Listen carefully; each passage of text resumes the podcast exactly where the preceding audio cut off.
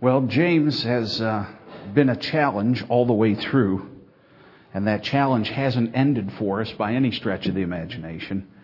Uh, nevertheless, when we get into the passage where we are this morning, as we come down to verses 11 and 12 of chapter 4, James does bring a lot of things together for us. And uh, personally, I never understood the concept behind some who would join uh, monastic orders and take a vow of silence until I got to this chapter. And I realized that for some of us, to not be speaking evil against someone else is equivalent to taking a vow of silence. Because it's virtually the only place we go. The only thing we have to talk about is the negative things about other individuals, and that can be uh, increasingly problematic. But it would be good for us to go back and do some quick review as we go back, by the way, for those who are wondering, that's not staged. That was a guy in a hurricane, actually. That was, uh, took me a while to find that one. The, um, we come to this closing portion of the whole section, uh, dealing with the tongue and the way that we speak to one another. And as we've already seen, as we've worked through this entire thing, beginning at, at chapter 3, we've seen that the, the power of the tongue, especially in destructive terms. And now again, his point isn't that we simply stop using the tongue, but that we start using it for its right purpose. And the purpose is not to harm others, but to bless God and men. And so it's a, a, reversal of the way that perhaps we're using it now. And we've seen the destructive power of the tongue. We saw it in five especially different ways that James classified it for us. First, it is a world of unrighteousness. Not just a small aspect of where we are, but it has its own universe to it, if you will. There's a complex reality that surrounds the way that we can talk with one another. The second thing that he reminded us of, and this is uh, in chapter 3 and verse 6, is that it stains the whole person. You can't just step back and say, oh, well, it's just words. It's never just words. It's what's coming out of our hearts we forget that, that God spoke the worlds into existence, that Christ is the Word of God, the expression of God. And we're to be taking on that image, and the question is how much of that image begins to be wrapped up in our eyes in speaking evil of other people. We'll come back to that, of course. That our tongues are set on fire from hell. Matter of fact, it sets our entire lives ablaze with the fire from hell. It doesn't impact just one area of our lives. He tells us also that it is a, a restless evil. It doesn't stop. That we, we continue to pursue this course and, and form our own feeding, feeding frenzy on, sometimes on the characters of others, and that it is a, a deadly poison. And all this because we allow it to be used in a double-minded way both to bless God and to curse men. We're under the wrong assumption that we can do that when Scripture says, no, we can't. No, we have to employ it for its, its right purpose. Now, because all that we've just seen is true, and we see how our speech reveals the inner problem that we have that leads to every conflict and relationship that we've got. At the bottom of all this, we saw that at the beginning of chapter 4. What causes quarrels and what causes fights among you? Well, you desire and do not have. Your passions are at war uh, within you or among you. And so you murder. It comes out. This is a fruit of bitter jealousy. I want what someone else has, and I'm jealous over what they have, and conflict occurs. I want A, you want B, and now the next thing you know, we're at war with one another. And then the, the second aspect of that, you covet and cannot obtain. And so you fight and quarrel. You do not have because you do not ask. Selfish ambition. If I haven't gotten what I want, then I'm going to do whatever it takes to get what I want. So, honey, what I want you to do is I want you to take the garbage out on Thursdays, and I'm going to do whatever it takes to get my desire met. Or, sweetie, I want you to do the laundry more regularly, and I will do whatever it takes to get my desire met. Those are simple things, home things. Every relationship And yet, this is exactly what he's dealing with. The Christian must fundamentally be different at home, in everything we do, in every attitude. And you say, well, you know, it's one thing for me to bicker with my kids over this or bicker with my boss over that. It's another thing when we talk about theology. No, it covers all areas. It covers all areas. And that's the whole point. This is the source of quarrels and fights, but then he moves us on from that, from these battling desires that we have, which of course comes down to the fact that our initial goal, our chief goal, isn't Christ's kingdom, His agenda. It's our personal agenda. The only reason I'm ever rankled at somebody else is because they aren't fulfilling my agenda. I never get too upset about them not fulfilling God's agenda or anybody else's, but that's exactly where the problem is. Because we're focused on getting ours through rather than His, which is to build the kingdom of Christ. When we do, when we do seek what we want from Him, often, as James mentions in this chapter, we find him unwilling to give us what we ask for because the, the truth is we, we don't have regard for his agenda in our asking. It's a complete reorientation of life. It's back to chapter 1. Double mindedness is trying to live two agendas God's agenda and mine. And conflict comes from those two competing realities, and my agenda has to go by the wayside. What has God made me for? What has He created you and I to be in this world? And when we're focused on that, we are much less focused about how other people do or don't fit into our projections. He's going to come back to that next week in an entirely different context, God willing, when we take up, uh, picking up in verse 13. So what's to be done? How are we to handle all this? What's James's comment to us been so far? Well, he gives more grace. Therefore, it says God opposes the proud, but he gives grace to the humble. There is in this a humility of surrendering my agenda to God's agenda. What does this have to do with my growth in Christ, which is the first part of the kingdom? Bringing the lost to the saving knowledge of Christ, which is the second part of, of expanding the kingdom. And then thirdly, helping one another grow in Christ. The third aspect of growing the kingdom. How does it fit into that? And if that isn't the priority, then I need to back up and say, okay, how have I gotten things out of whack?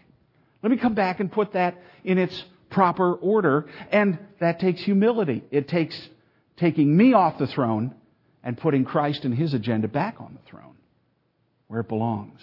I can't think of a better picture of that, a better way of, of telling you this, if I can use it in one coin, humble adoration that brings us to this place. When we think of humility in human terms, we often think in terms of degrading ourselves. But of course, that's not humility spending all your time telling people how bad you are, how weak you are, how poor you are, how ineffective you are, whatever your brokenness is, that isn't humility. That's pride, but it has chosen what looks like humility in order to still talk about self. The focus is the same. I'm just talking about me, but I'm talking, well, I'm terrible. I'm awful. Well, good. I'm not interested in you. I got bigger things to be interested in. Maybe my focus needs to be on Christ the, so humility doesn't come from taking a negative view of self. Humility comes from getting a loftier view of God. Of acquainting myself more with His grace, with His glory, with His wonder, with His majesty, with His righteousness. And that will humble you in an instant.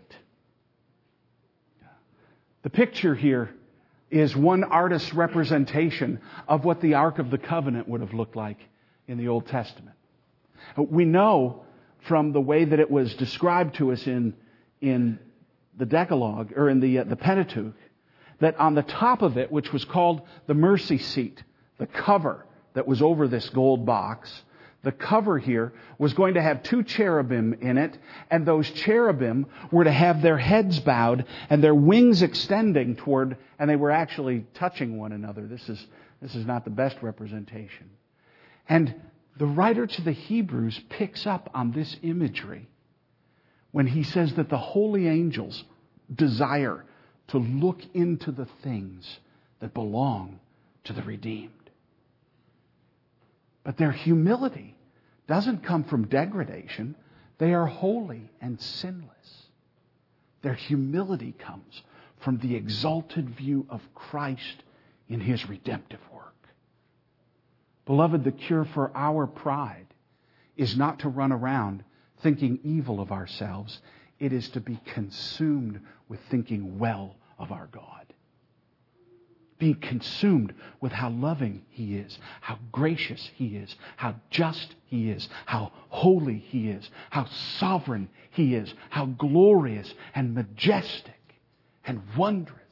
Nothing humbles the soul better than a vision of something that's so much greater. That's where humility comes from. And that's James. He's saying he gives more grace to the humble. what do I do? I mean, grace is an unmerited gift. It's what He gives me without deserving it. And He's saying exactly, fix your heart and your mind on the wonder of how it is that Christ died for you and be consumed with, with ferreting out, teasing out every aspect of this unimaginable love and grace and when your heart is exalted in musing on the wonders of Christ, you'll have little left over to worry about whether or not people are meeting your agenda. Everything shifts. All this comes from an exalted view of who He is and what He is. It's filling ourselves up with the love of Christ once again. Uh, I wasn't going to go there this morning, but if, if, you've got your Bibles, turn back to Ephesians for just a moment. It's a passage we've looked at before, but it, it bears a reminder. Paul makes several prayers in the, books, in the book of Ephesians as he's writing this letter to these people. And then he has this, this prayer in chapter 3 that is just absolutely central to these thoughts. Picking up in verse 14 of Ephesians chapter 3. For this reason I bow my knees before the Father, from whom every family in heaven and on earth is named this is why I'm praying for you, he says, to the one who has authority over all things. The one who names things is the one who has authority over them. It's a, it's a, a cultural way of them understanding God's authority. That according, verse 16, to the riches of his glory, so on a supernatural level, according to the riches of his glory, infinite glory, he may grant you to be strengthened with power through His Spirit in your inner being so that you can do miracles. No, that isn't what the text says. That you may be strengthened with His power through the Spirit in your inner being so that Christ may dwell in your hearts through faith. And then he teases that idea out. That you being rooted and grounded in love, may have strength to comprehend with all the saints what is the breadth and length and height and depth, and to know the love of Christ that surpasses knowledge, that you may be filled with all the fullness of God. How does one become filled with all the fullness of God?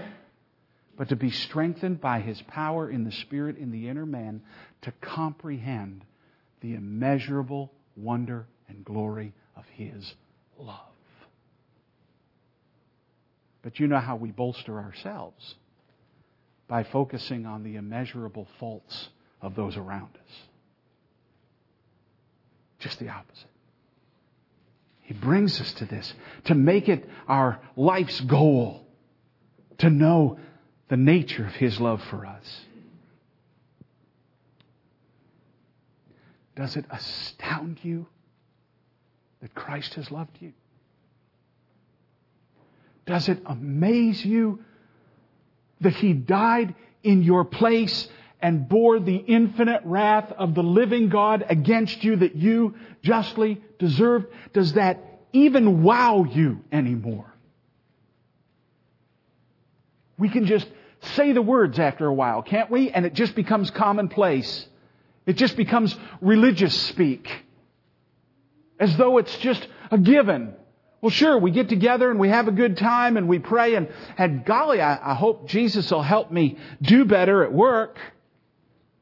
And the wonder of salvation is relegated to, boy, he did this so I could have a nicer life. Instead of humbling the soul in utter amazement. Beloved, I think we've lost touch. We're, we're not looking at those things inside the ark where mercy reigns, when we deserved wrath, where grace reigns, when we deserved no, none of his blessings, where inside here, where the law was that would convict us and, and tell us that we deserved his everlasting punishment. Yet there's a cover where an atonement has been made, where blood has been sprinkled, and where we're set free. It's an astounding picture. It's giving up this prideful pursuit of personal pleasure to humbly seek our highest good in the knowledge and experience of His unmerited favor toward us. It's to revel in His love and grace. It's, it's to give up stuff in getting a greater revelation of His love and mercy.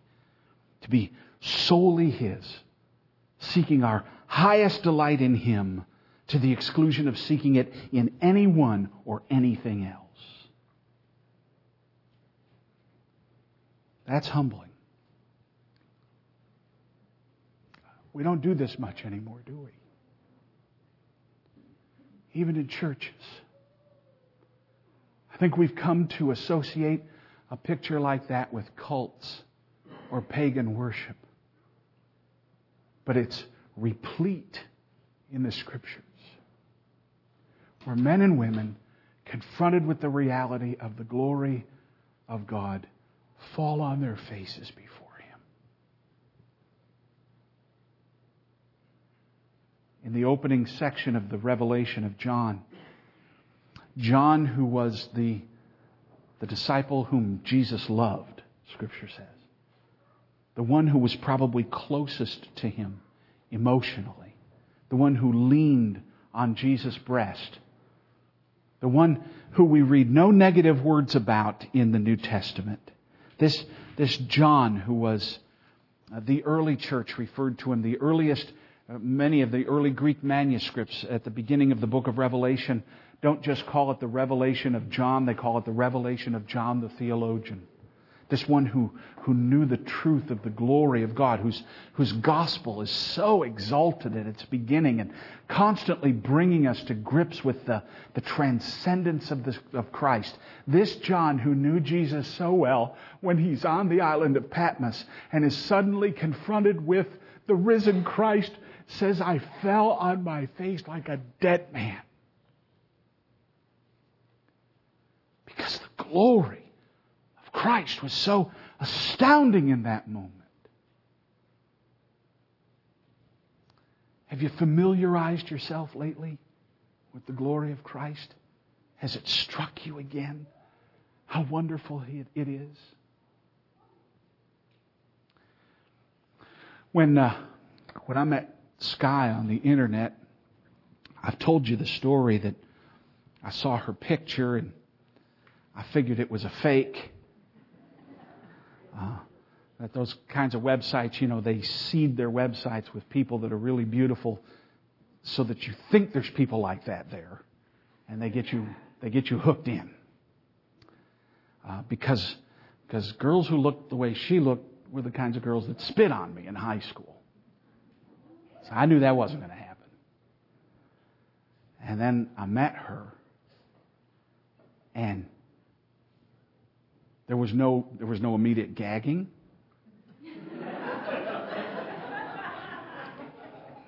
There was no screaming in terror. She didn't run in the opposite direction. And I, now after nearly eight years of marriage, I am more amazed now that she married me.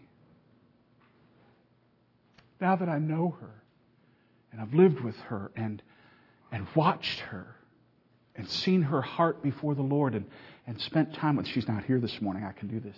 And, and don't anybody play this for her, please. You can ruin a lot of good things.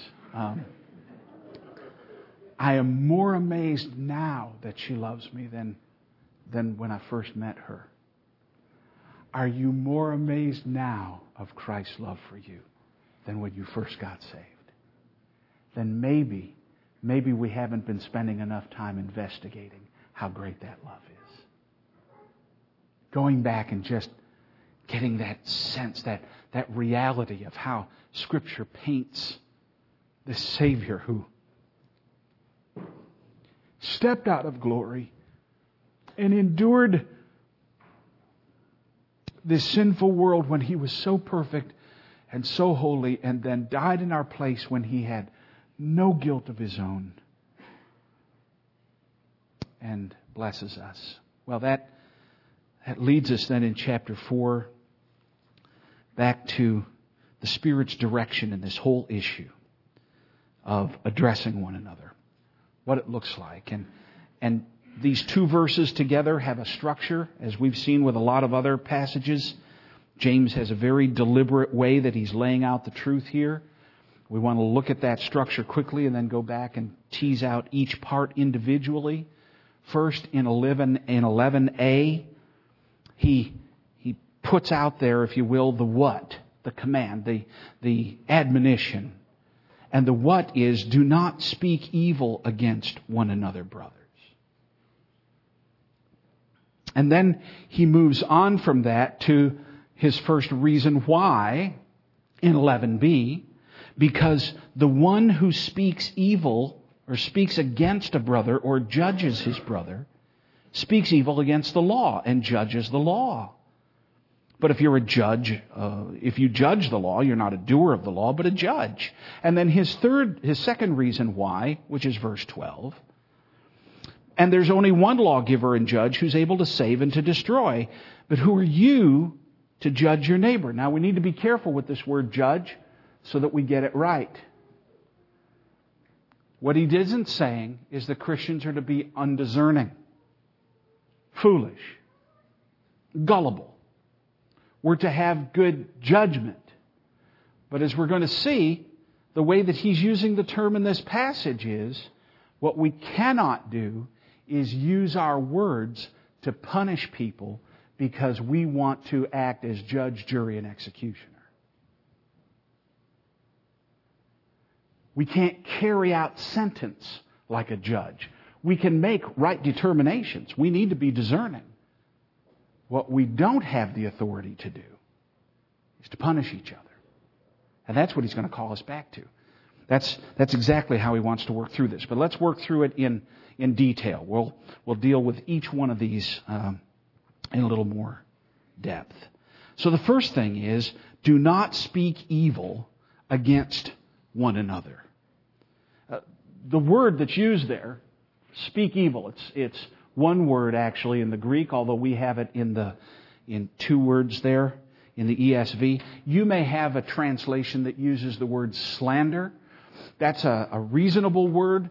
The problem is that this word covers more than the idea of slander.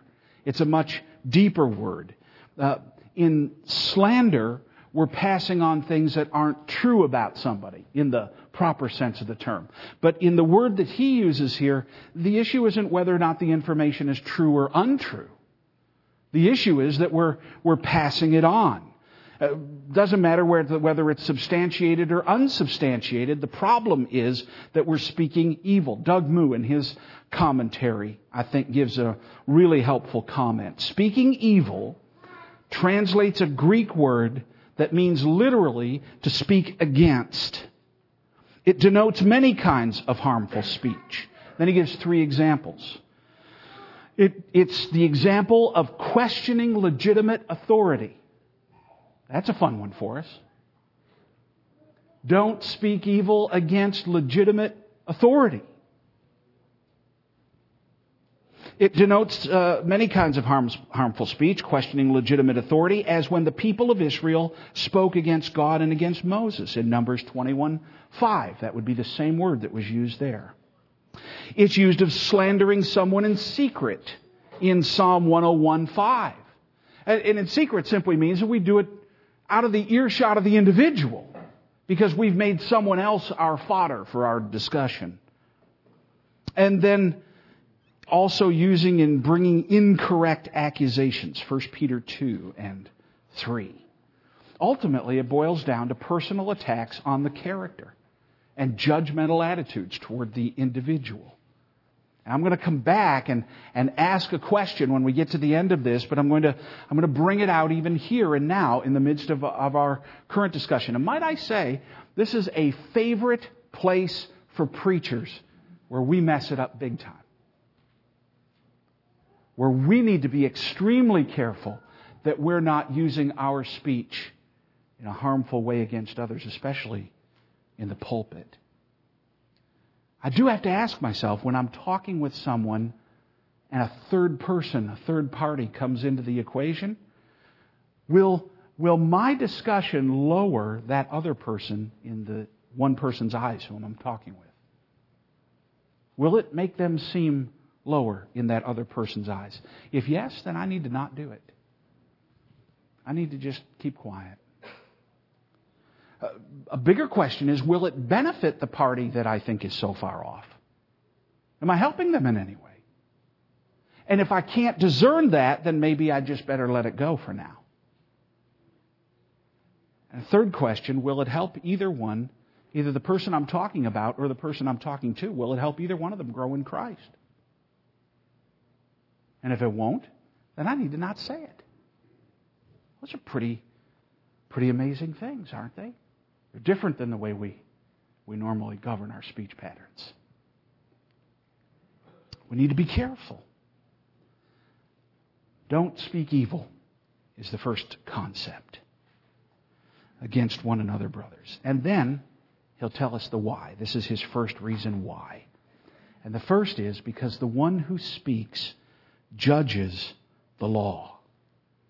To judge, in the idea of both to pronounce sentence and in some respect to carry it out.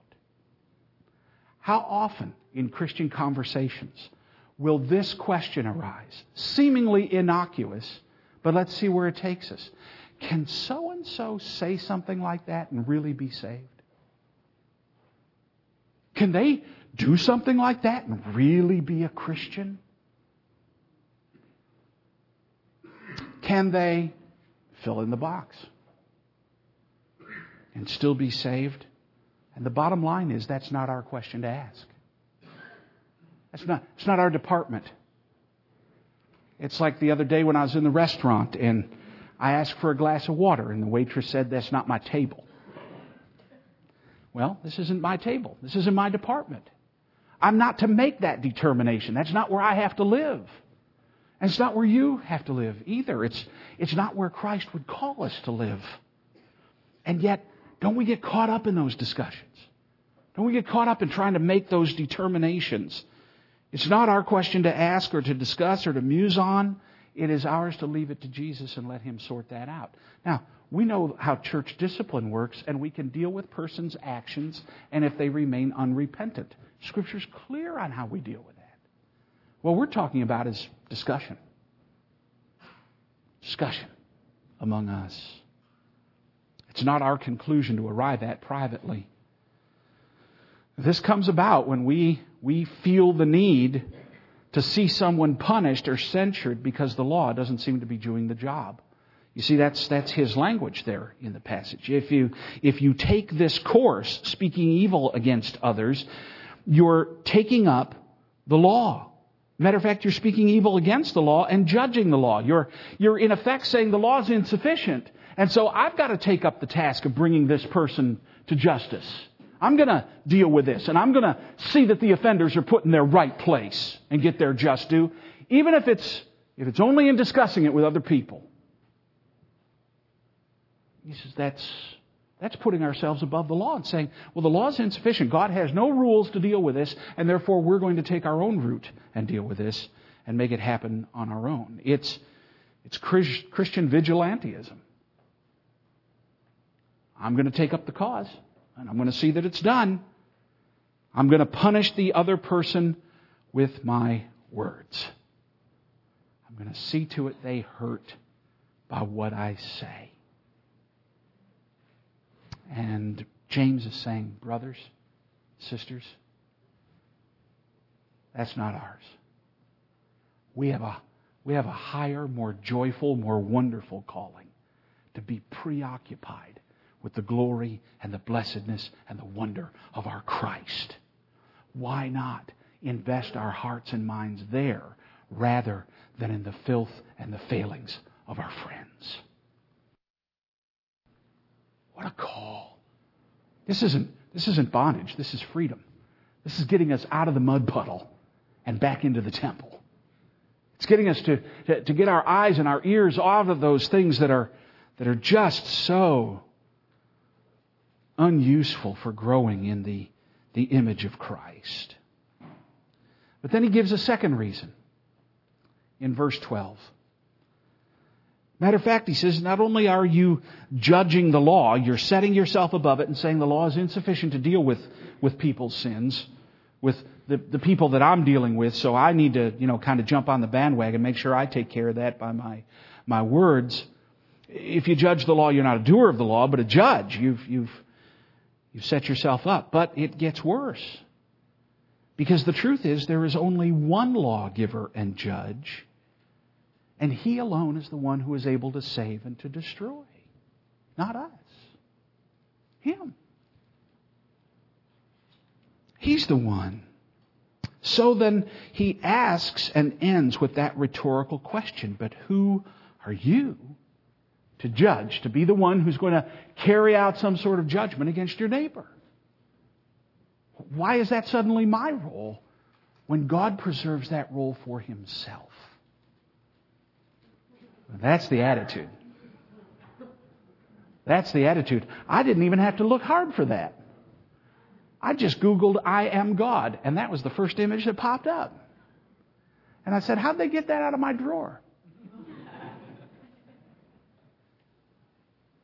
But that's where judgmentalism takes us. That's, that's where it moves us that somehow I've got to hold the guard. Somehow I've got to be the, the one responsible for fixing this, for, for hemming the other person in, for, for dealing with all of their, their faults, their failings. I've got to make sure that I take that on myself. Ultimately, we're feeling the need to bring about justice because we really don't believe God will bring about justice. We don't trust Him. James is going to get to that later in the book. He's going to revisit this theme and he's going to say, you know, those of you who are being mistreated by, by your slave owners, keep your eyes fixed on heaven. It's Christ who will deal with them when he comes. You don't have to. You don't have to. You can put away the badge. There's another image that came to mind while I was working through this, but remember the words of Jesus. I tell you, my friends, don't fear those who kill the body and after that have nothing more than they can do. I'll warn you whom to fear. Fear him who, after he has killed, has the authority to cast into hell. Yes, I tell you, fear him. Judgment belongs with God, not with us.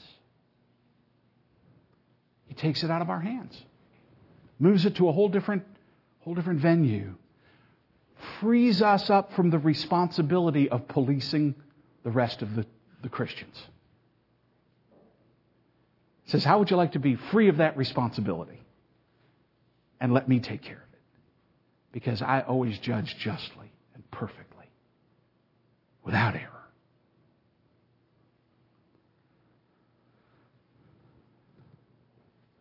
It's a contradiction in terms, isn't it? Wear the cross and carry the sword at the same time. It's not the church. But it is how sometimes we let our minds and hearts go. And we're going to bring it to bear. We're going to bring it about. Ultimately, James is by implication saying that when we enter into this habit of speaking evil against one another, brothers, that we're setting ourselves up above God Himself and accusing Him of not being able to see that justice is done properly. So we're going to see to it that God's lack is filled up by our discussions with others.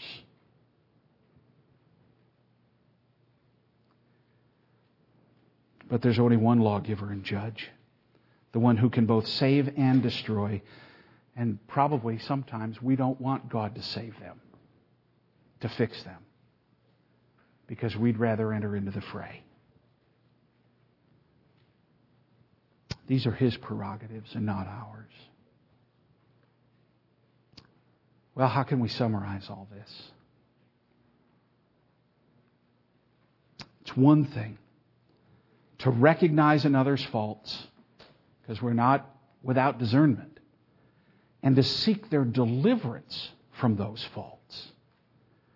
And quite another to make them the topic of discussion, poisoning my hearers and defaming the person who's being discussed. That's where we need to be careful. It's one thing to understand that other people around me fail and fail me, sin against me. They do. They sin against you. And it's one thing to say, I see those and I want to seek that individual's deliverance from that. And another to go away hurt or to go away ticked off and sit down and poison the ears of some third party for no reason and defame the first party in their, in their hearing. For what end? James likes to meddle, doesn't he? He likes to bring us back to Christianity 101, basics. Basics. Matter of fact, this is so basic, it's astounding. Let me give you four questions that came to my mind for guidance in sorting through these issues yourself. So this afternoon, when you're discussing me and this sermon over lunch, I would appreciate it if you would keep these questions in mind. Might be helpful. Four questions for guidance in a way of, of helping us kind of work through this that, that emerge from the, from the structure that we've seen in this, in this passage.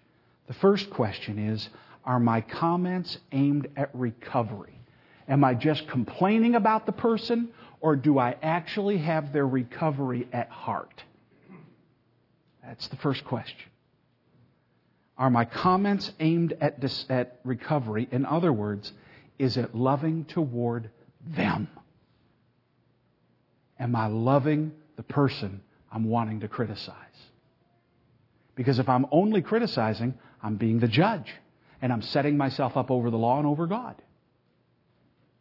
So I've got to come back and ask the question Are my comments aimed at helping this individual recover? Or as, as we'll hear from another apostle in another place, you see a brother who's overtaken in a fault, restore him in a spirit of humility, considering yourself lest you also be tempted. The aim is recovery. The aim is restoration. The aim is not free season. A second question that might be useful.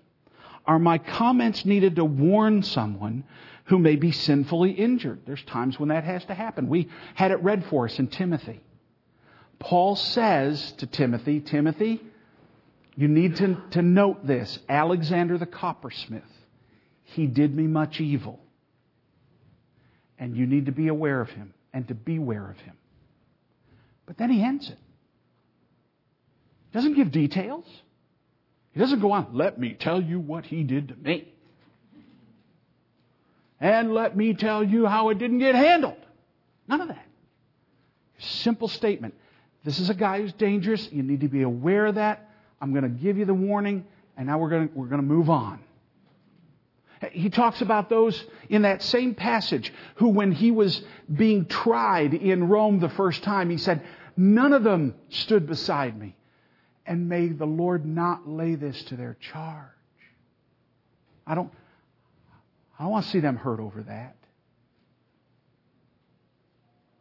It's astounding the attitude that he takes in that. So are my comments needed to warn someone? Is it loving toward my hearer? Does, does my hearer really need to know this? And there are times when, when they do. I would say that that's probably more rare than we want to think. That, that may be true. That may be true.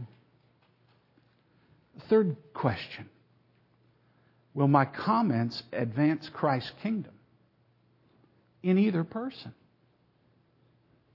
Am I advancing Christ in the person I'm complaining about? Am I advancing Christ in the person I'm warning to? Will my comments advance Christ's kingdom? Is it loving toward my Savior and what He's trying to do? Is it part of His agenda and what He's accomplishing? Am I, am I moving in that direction, which is His?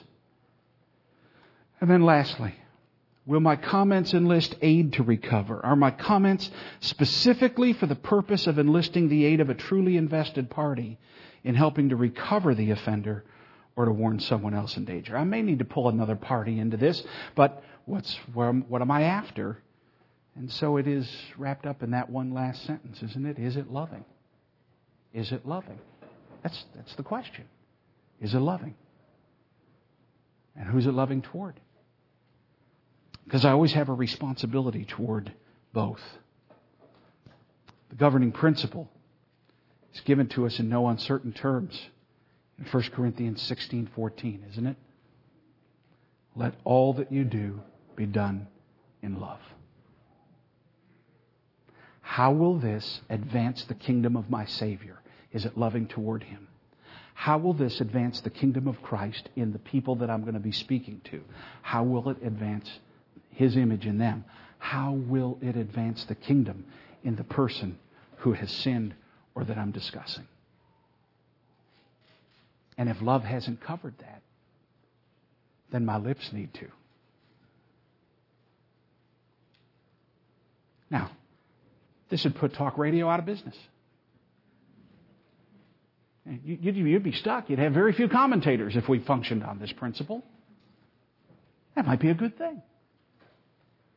That might not be bad at all. Because it all comes back to the central agenda. What am I after ultimately? Christ's kingdom, Christ's agenda, the advancement of his kingdom through evangelization and sanctification and edification, or the advancement of my personal agenda and making sure so and so gets their due. After all, I wouldn't want anybody thinking nicely about them. Oh, beloved, I think we may have fallen off the wagon here. It's an easy wagon to fall off of, isn't it? Doesn't seem to have any sides on it. It's one where it's almost unthinking as we've, as we found with this entire study in chapter 3 and 4, uh, we almost look at complaint about other people and discussions about other people and their faults and, and what's going on as though it's a God given right. And James says, no, you have the right to live above this by the power of the Spirit and love one another in Christ. That's freedom. That's joy. Any, forgive the term, idiot can criticize. It takes no skill, although some do it skillfully. It can be done by anybody. But loving one another, edifying one another, purposely helping engage one another to grow in the image of Christ, that's another story. That takes skill. That takes the power of the Holy Spirit.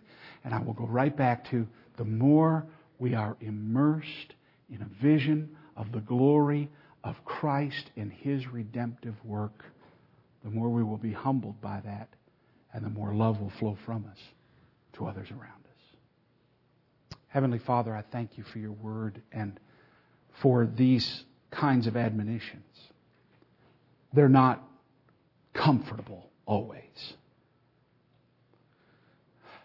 But your word refuses to leave us as is. You are too loving for that. So you will address us in truth to advance the kingdom of Christ within. And how we thank you for that. Lord, be with us as we contemplate these things and take them to our hearts and, and seek by the power of your Spirit by partaking of the wonder of your Spirit in illuminating Christ to be made more like Him in these very things. In His name we pray. Amen. Give one or two minutes in case there's a comment or a question. Somebody who's got something just gnawing at you there that you'd like to bring out before we close. I know that's a lot of a lot of stuff to digest. No? Well, then, will you stand with me, please?